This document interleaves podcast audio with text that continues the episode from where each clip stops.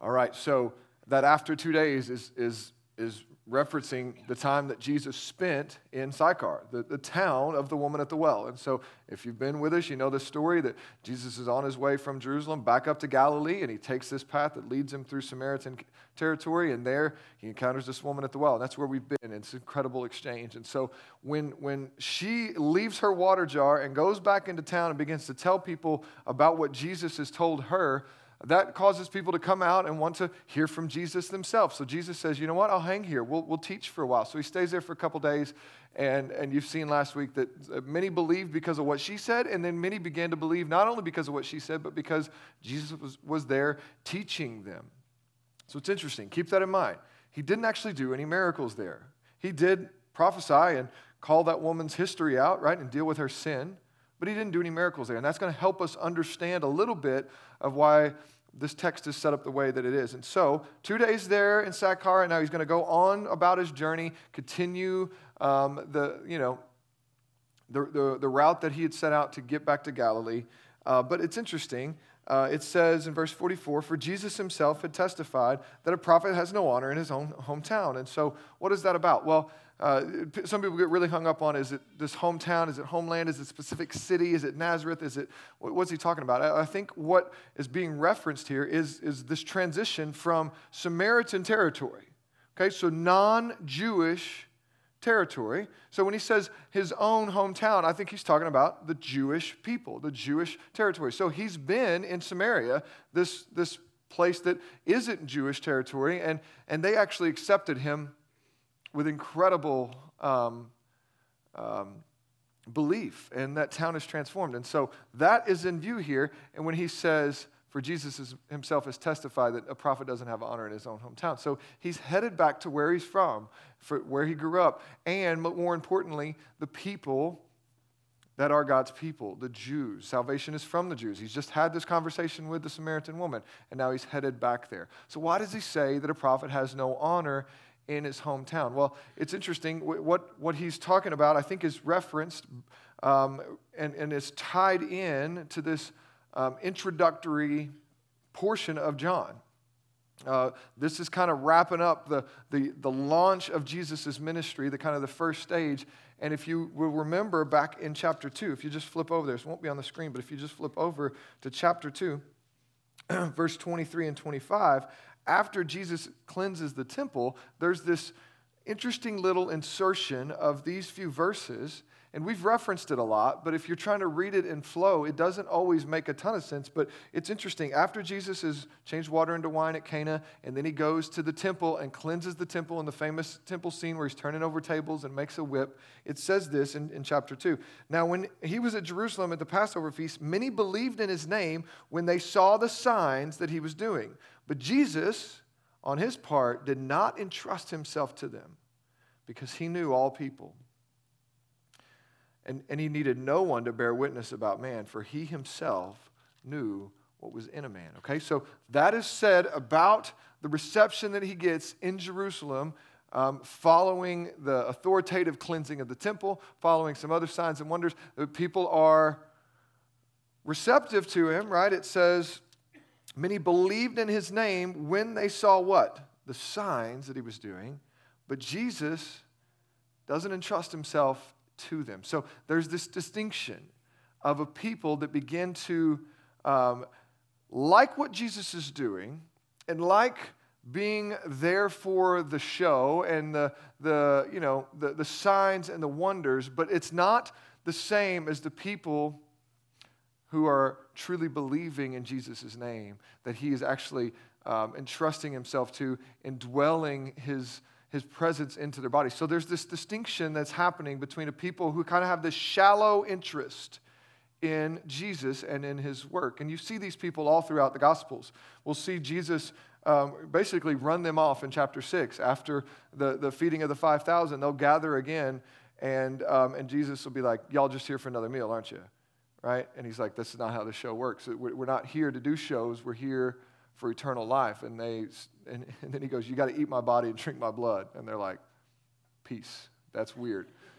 right? And Jesus lets him go. And so over and over again, we see that Jesus doesn't capitulate to just gathering a crowd. He's not for just gaining his influence. He walks away. We saw that he started this journey because, uh, like, he, he leaves Jerusalem initially because he's baptizing and John's baptizing, and people are starting to t- notice and talk about how he's baptizing more people than John. So, what does Jesus do? He leaves. He's like, I'm not here to gather this crowd. I'm not here to leverage this influence. And no, he, he leaves. He has a particular mission. And so when he says here, okay, I'm going to go to Galilee, and it's interesting, he says, but I'm going to go because. Actually, so your translations will be important here because some of your translations won't have the first part of chapter or verse 44 where it says for or therefore. Um, and, and this is interesting because it seems that Jesus is saying this is the very reason he is going to Galilee because he doesn't have any honor there. Now, that's interesting. I don't know about you. I don't tend to be eager to go where people don't like me. Right? If you know you're not going to get a great reception and you can avoid that place, it's probably what you're going to do, right? So, what is Jesus doing? Saying, hey, I don't have any honor in my hometown, but that's where I've got to go. All of that's a little bit of context, but what's interesting, you got to hold this in view when we go to verse 45. Now, the, I think the parentheses are added by editors at a later point. I don't think these were, uh, you know, John's originally. I think it's trying to make sense of this a bit, but but it, it's noteworthy there. But verse 45 goes, okay, so there's no honor in his hometown, but then he, when he gets to his own hometown, what happens? The Galileans welcomed him. I thought there wasn't any honor. Jesus, what, what, what is going on? Like, we have to let this, like, we got to wrestle this to the ground before we can get to the healing of the official son. Because this is setting up um, what Jesus is doing and the particular movement of his good news and the gospel to a people who actually, man, this, this is so telling, even of what John said in chapter 1, whenever he says he's come to his own, he's come into the world, he's come to his own people, but his own people did not receive him. Okay? So all of this is coloring that. So Jesus says, I gotta, I'm going to go on to Galilee, but prophet, I'm not going to get any honor there. But then when he shows up, he's getting welcomed. He's getting, it seems, some form of honor. But it is helpful to keep reading because they welcomed him having seen all that he had done in Jerusalem at the feast, for they too had gone to the feast. So why are they welcoming him? Well, because he's got some popularity now. He's got a little bit of celebrity status now, right? And so now there's this sort of buzz. Oh, this is our hometown boy. What's up, Jesus? Hey, man, like, let me buy you dinner. Hey, what are you doing tonight? We want to bring you over. Like, it's this buzz about, oh, this, this is our guy. Like, people are buzzing about Jesus. Let me latch onto him right? You know this pool, you know this draw of like when somebody that you know does something and, and it gets noticed by a bigger stage, we're all kind of quick to make sure that everybody knows we know them, aren't we? Like we kind of have this like, oh, well, I want to make sure. Uh, y'all, did you know I went to school with him? Did y'all know I sat across a hibachi table from them one time? Right? So we, we like point these things out, and that's sort of what's happening here. There's this shallow, excitement about Jesus as he comes back into his home, hometown because people are starting to hear, oh, our little, our, our Jesus is doing some things, right? He's, people are talking about him. Let, us make sure that we, we kind of shout. So that's this sort of juxtaposition of people that have this shallow interest in Jesus, right? And it's interesting, it, John makes note to say that the reason they welcomed him is because they had seen all that, they had done, that he had done in Jerusalem. So they, they went to the feast too, right? So this culture, they, they traveled to Jerusalem for the, the religious feast and then they'd have to go back home. So they were there, they heard, oh, so now they're excited to have Jesus back in their midst. And, and so that, this is the welcome that's happening. But you've got to keep it in mind from what he's just left in the non Jewish region of Samaria.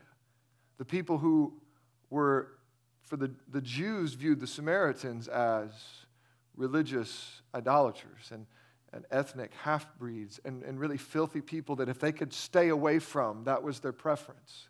And yet, when Jesus was there, he is received. So much so that he teaches and people continue to believe. And so with, with really with no miracles. Yes, he called out this woman's history, he dealt with her sin, but he didn't, he didn't change water into wine at Sychar. Right? He, he didn't do like, and so Jesus comes in now. He comes to Cana, verse 46 in Galilee, where he had made the water into wine. So he's back. Chapter 2 started in Cana. It's his first sign, John tells us, is whenever he's at the wedding and he changes water into wine. So it's back in that place, right? The same town.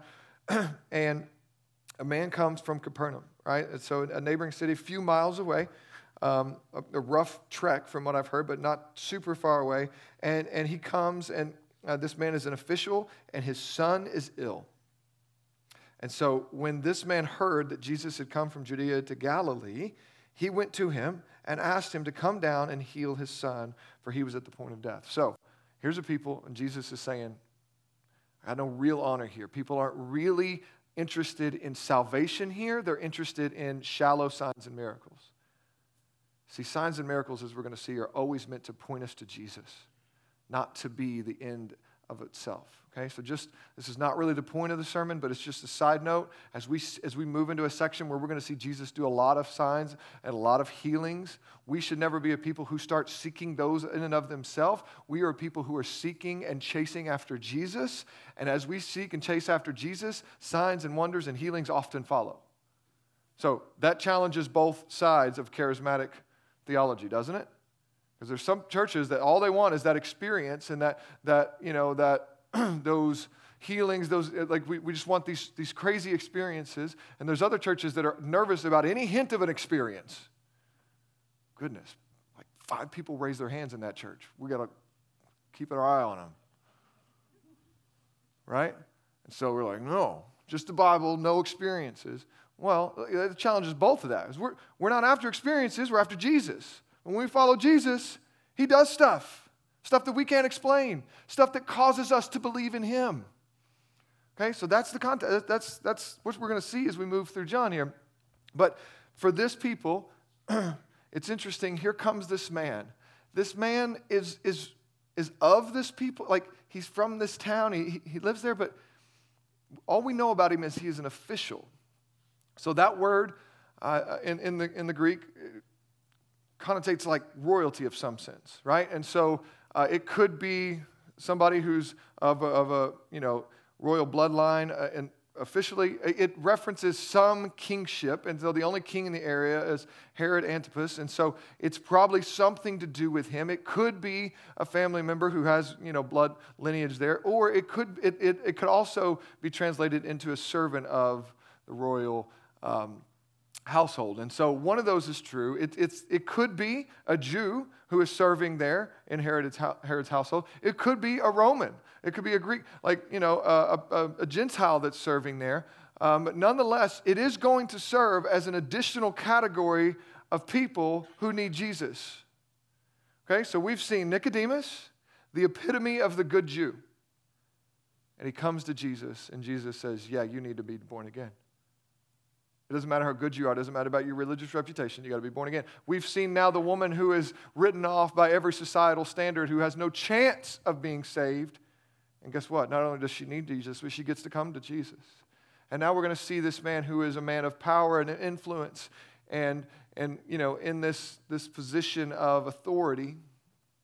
In some regard, maybe he's a Gentile, maybe he's a Jew, but he also needs Jesus. John is putting these stories together uh, intentionally to, to make sure that what we see Jesus doing is going to all of the world, going to all of the people groups, both ethnically, both societally, like economic categories, moral categories, like all people need Jesus. And so we have a tendency to think, okay, I'm a pretty good person. Maybe like I might need a little help, but I don't really need salvation, whatever. John is challenging that consistently. But that's all we know about this person. Let's look at the, how Jesus engages him. So this man comes and he hears that Jesus is there, and he says, Man, like, we got to think he's probably exhausted all of his options. Um, I, I don't know how often you think about like modern medicine and how you know blessed we are to just be able to like go to the doctor and get a prescription and go pick it up in the same day. Uh, it's not the world they're living in. It's not the world that really a lot of our world lives in today. Um, and so we don't know what was going on with his son. He's got, there's a fever involved, but we don't know much more than that. But he's near death, right? So n- none of the other options has worked. So this guy hears that Jesus is coming. He hears, he knows Jesus has done some things, and so he's like, I, like maybe he can help my son. And so he goes. He makes the journey. He comes to Jesus, and he goes to him and asks him, "Will you come? Will you come back to Capernaum?" and heal my son because he's at the point of death. Interesting, verse 48, Jesus says, This is how he responds to a, a grieving, on the brink father. You need to hear this. You need to set in the story. If You're just reading it like a religious person, you're going to go, okay, cool, Jesus did a cool sign. But is this how you would respond to a father who has tears in his eyes? Who is fearful that his son is going to not make it? What does Jesus say? Unless you see signs and wonders, you will not believe. That's not a compassionate response. Right? Like, that's what is Jesus doing there? Because again, I don't think that's how any of us would respond. Whether we could do something about his son or not, whether we intended to do something about his son or not, I don't think that's how we would respond. Calling out this lack of faith, saying, You people, you, you just got to have signs and wonders. That's the only way you'll believe. Here you are again asking for it. But it's interesting. Jesus does respond to him because it says that in verse 48 at the beginning. he's responding to him. But when he says you, most of you, your Bibles will have a footnote that lets you know that that you is plural in the original language.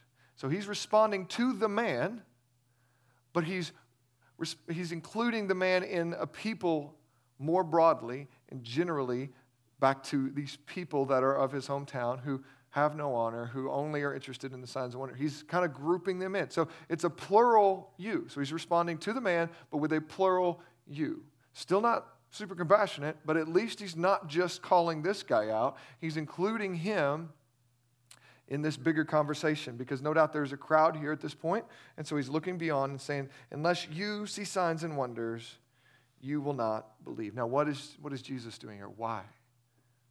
I, I, I think um, I was really helped by Pastor John Piper, as I often am studying the scriptures, but um, I, I, think this is right. Uh, and he, he puts this forward, and I, I, think this makes sense. Jesus does this one other time with a woman, uh, the Syrophoenician woman that comes to him, kind of kind of gives her this harsh answer uh, to her need.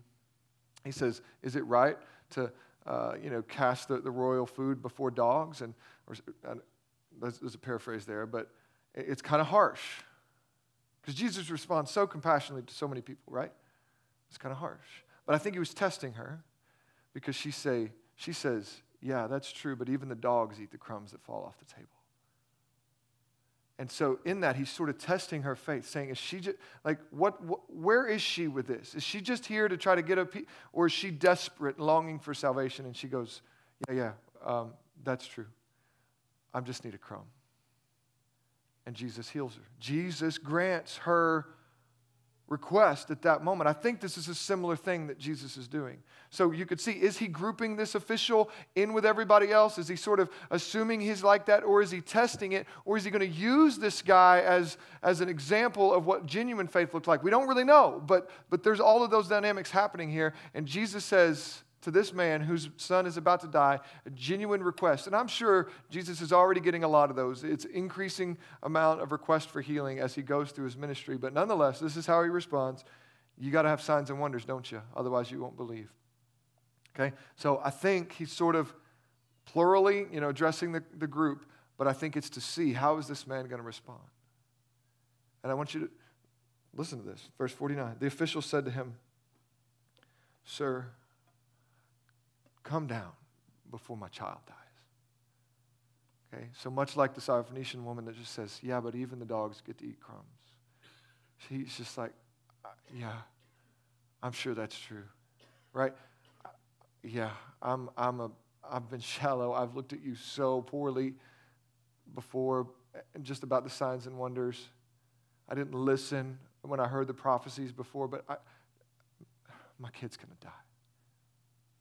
Right? And, and so he doesn't argue, he doesn't posture up, he doesn't defend himself. He simply says, Sir, come.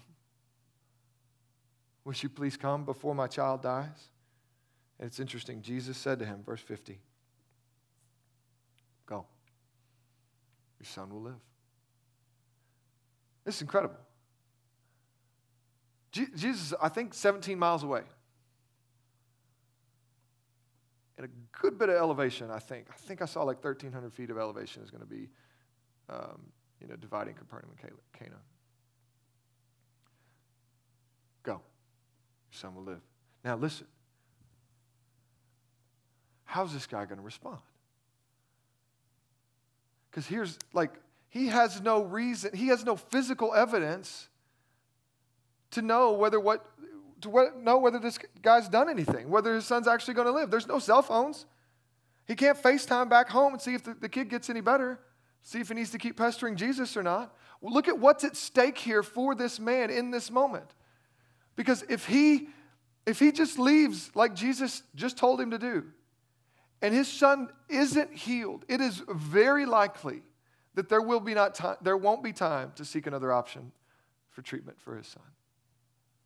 If, if Jesus isn't who he says he is, or who this man is hoping that he is, this guy's likely not going to see his son again. Probably even by the time he gets home, he might be dead. And like, this is what's at stake. And at, the other side of that, what if he, like, if he chooses to not believe Jesus' simple words and, and stays and pesters him, how many of y'all are in that category? Okay, cool. But could you just come? Like, I'm sure you did that, but just in case maybe it didn't work. Maybe the angels get distracted, they don't get that word there. Like, could you just go ahead and come? That'd be me. All right, appreciate it, Jesus. I know you're busy. Like, maybe I can compensate your trip or something, but like, we, can you just go with me, please? Like, my son's dying. I need you to lay your hands on him. I heard you can lay hands on people. Can you do that, please? But if he stays and begs Jesus, What's at stake there, right? Like he, if he does that, now he's not, he doesn't, he's not obeying this man. And what, and so this is what's going on in this moment. Jesus says, Go, your son will live. And the man believed the word that Jesus spoke to him, and he went on his way. It's incredible. As he was going down. Right? So we're going to see how the story pays out, but I just want you to feel that in this moment. He, he, there is belief in this man that transcends the shallow honoring and welcoming that the people there in the crowd have come for Jesus.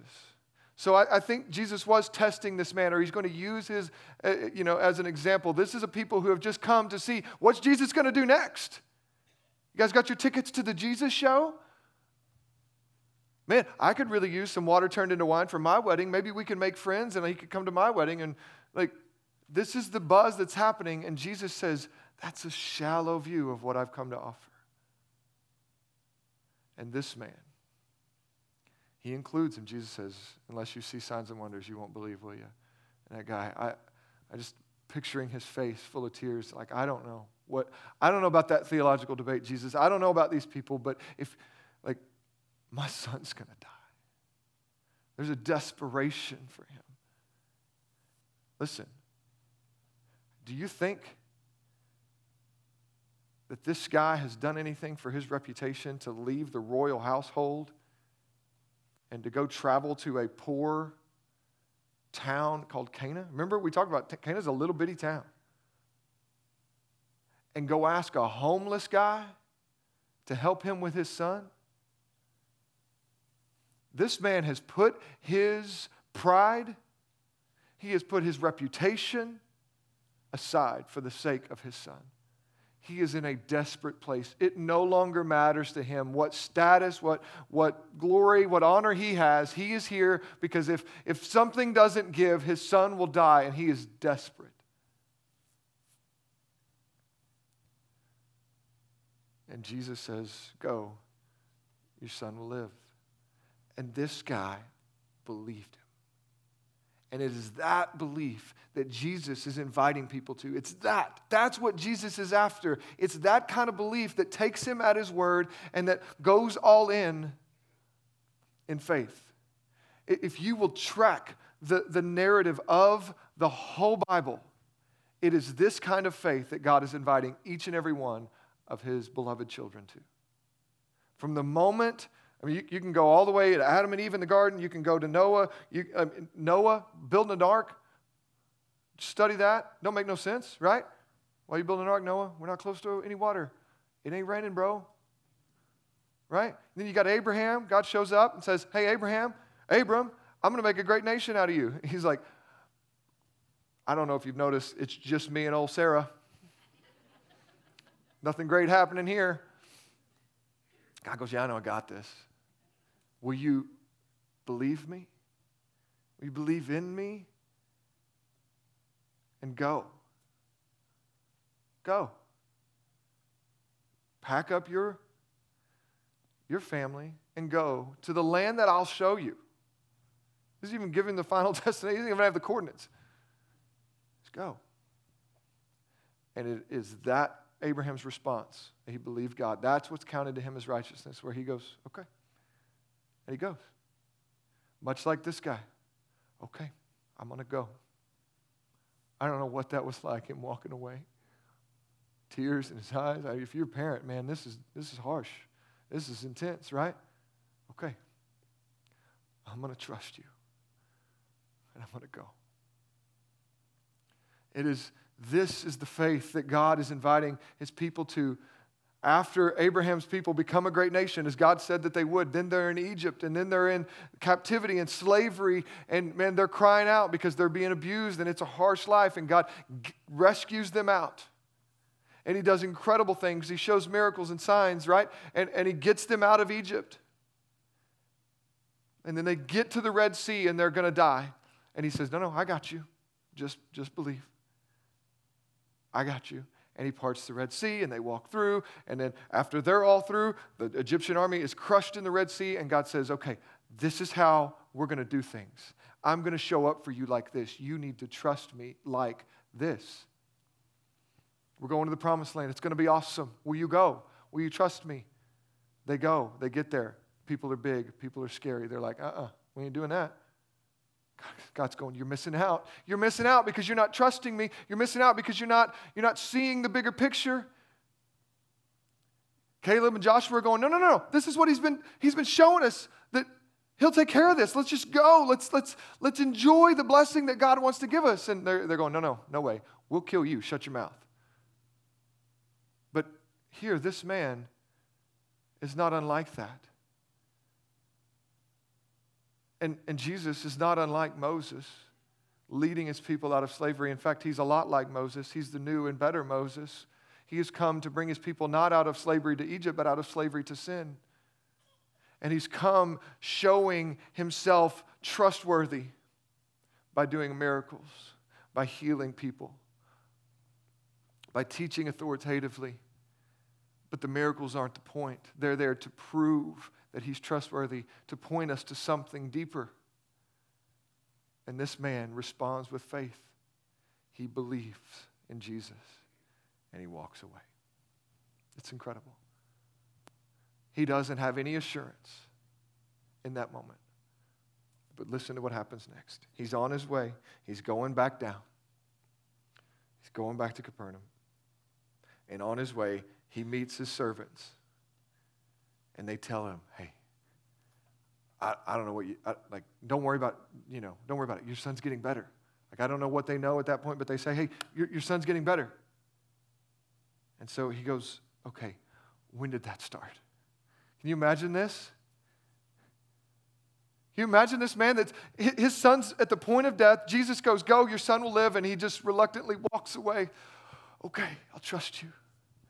And as he's going down, I mean, how many times do you think he second guessed that? Goodness, what if he's not right? What if I lose? And then he sees his servants. What do you think he thought in that moment when he sees them coming to him? Oh no, they've come with bad news. There's another story like that. But in this moment, they get to him and they say, hey, he's getting better. the, the relief that has to come, right? The rejoicing that Jesus has done, what he said he would do. It's awesome. And he goes, Hey, just curious, when? When did he start getting better? And they were like, oh, yesterday at one. Can you imagine the smile that creeps over his face when he was like, Yeah, it was one yesterday when Jesus told me to go, and my son would live. It's amazing that he, he has no proof that what Jesus says is going to come true, but he believes anyway. And then he gets this assurance. And he goes, verse 53, I knew it. Like, that's when Jesus said it would happen. And he himself believed. You're like, well, he already believed. Yeah, he had been born again. Yeah, he had put his faith and trust in Jesus. But at this moment, he's like, oh no, this is like, he really does what he says he's going to do. Like, I'm all in. Like, it's this belief that we, like, this is true for us. You know what? You don't understand this that, that we don't just come to Jesus once and cry out for salvation and then we just kind of live our life. No, we have belief that saves us. We, we're in with Jesus. But you know what? We have to continue to come back to faith and to belief over and over and and over again. The gospel is not just for you to get saved from your sins and then wait till heaven. It's not just the ABCs of Christianity, as the late Tim Keller used to say. It's the A through Z of Christianity. We have to continually come back to believing in Jesus. We, that's why we come to communion every week. That's why we preach the gospel every week because we know that you're, I'm inclined to forget. I'm inclined to think that, yeah, but maybe, yeah, this. And no, he believes it's not like he lost his salvation. It's not a second salvation. No, he's, his faith is increasing. He's believing again. He's, he's continually believing on the word of Jesus. And this, leads to his whole household getting saved. Of course it does, doesn't it? The celebration that his son has been made well, that it happened when Jesus just spoke it from 17 miles away. His wife his kids, any, any people that ha- were working in his house, they all believe. They all get saved. This is what Jesus is after. This was now the second sign that Jesus did when he came from Judea to Galilee. This is what he's after. Not shallow people who are interested in the miracles, but people who go all in in belief, all in with Jesus. So, what sort of relationship do you have with Jesus?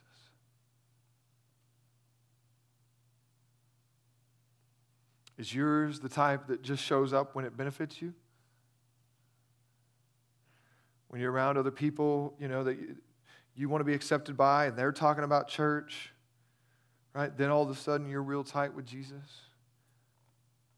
I, have known of people that literally go to church because it's good for their business here in, in Bible Belt culture. A guy that was wrestling with his faith. It's like, ah, I don't like, I don't want it to get out that I'm wrestling with maybe being an atheist because it's not good for business here. And that's an extreme example. But man, this idea that Jesus is my homeboy,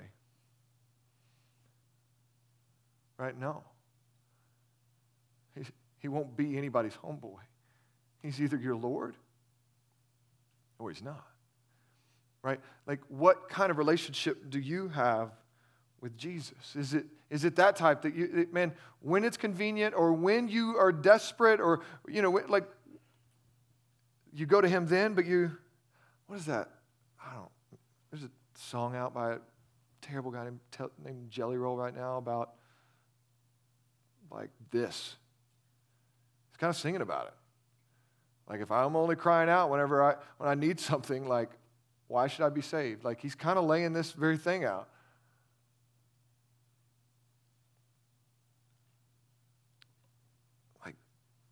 What kind of relationship do you have with Jesus?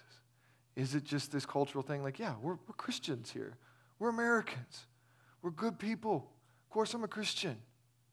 You're just kind of a fan of Jesus. You're just kind of, you'll, you'll, you'll acknowledge him. I, I, I follow this guy named Jocko Willink. Like, he's just a big meathead of a guy that talks about leadership and stuff. He's an ex Navy SEAL, and people just love listening to him. He's really intense. I'm not endorsing him, but I'm entertained by him and encouraged by him in some ways. But I, he was at the airport the other day and he's on Twitter. He's like, hey, I got some time. Shoot me some questions. And, and, and one person was like, do you believe that Jesus is Lord? And he was like, yes. And this guy sent a gift like, yes, yes, yes. Like he gets excited that Jocko believes in Jesus. I'm like, listen, I love Jocko. I don't see any fruit of him following Jesus. But there's this excitement of like, yeah, Jocko acknowledged Jesus. He's on our team. Mm, I don't know. I hope he is. But it's not just because he said yes on Twitter, right? Jesus, Jesus is calling out these people who have this shallow faith in him. And he's saying, no, no, I'm inviting you to something better. So is yours one of shallow just when it benefits you, or is yours of faith and a relationship of deep belief and dependence, knowing, like this man knew, that he's our only hope and he's the only hope of those that we love? Is he your everything? And here's the incredible grace of all of this he doesn't lay these categories out to merely divide the two types of people and categorize them into the shallow people who are just there for the signs, right? So he can just put them over there and, you know, to be done with them. No. Look at what he does. He's acknowledging that they're there, that this is the kind of reception that he's going to get when he goes back to his, his hometown. And what does he do anyway? He goes. He goes there, he goes to them.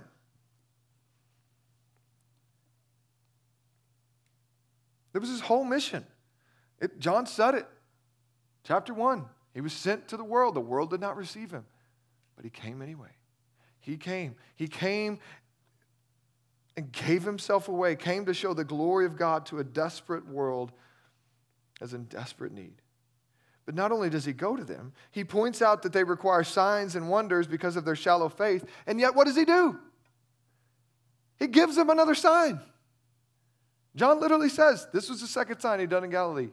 He does it anyway. He, he, he's, he's saying, Man, it, it's frustrating that I got to do this for you to believe. I was just talking and teaching and unpacking the scriptures to the people in Sychar, those Samaritans that you hate, and they were receiving me in true belief. I come to you guys. You're supposed to be my people. You've, you have the whole history of God moving in your life as, as, as Israelites, and yet I got to do these signs and wonders. But he does them. He does them. This is grace, undeserved grace. And this is what he's inviting us to. So, I've tried to call some of you out for having this shallow engagement with Jesus, that you're, you're in with Jesus as long as he can do something for you.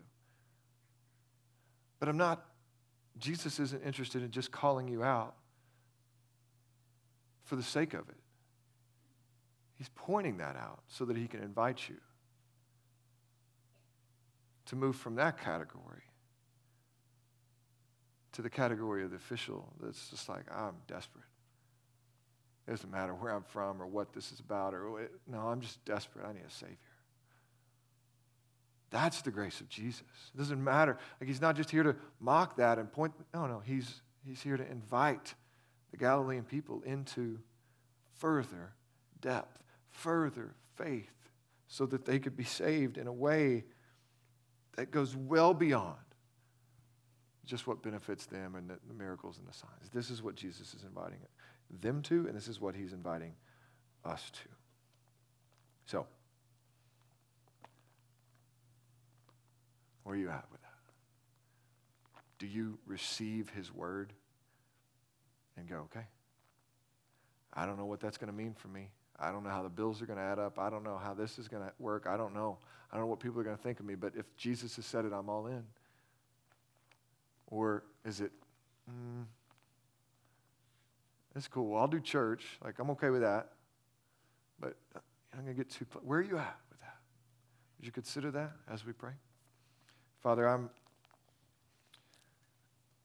relying on your Holy Spirit to come and to help each one of us see how we have responded to you thus far.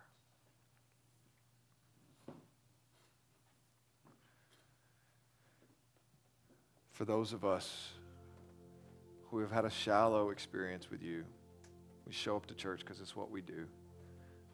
It's what our parents wanted us to do. It's, it's whatever man, I'm so grateful that you don't leave us there, that you don't run us out of the space, but instead you invite us to look and to see and to come and trust, come and believe. I pray that those sorts of transformations would happen here today. You would call us as your people into deeper belief and trust in you. That we would be a people who have read the Word of God. We've seen you work in our life, and now we bring our every need before you. We come desperate, realizing we can't do anything, not just the big stuff do we need you for, but we can't do anything without you. It is in that full dependence, in that desperation, that poorness of spirit, where we find life So I pray that that would increase this morning in each of us and in those that have maybe never experienced it at all. Would you come and start? It's in your name we pray, Jesus.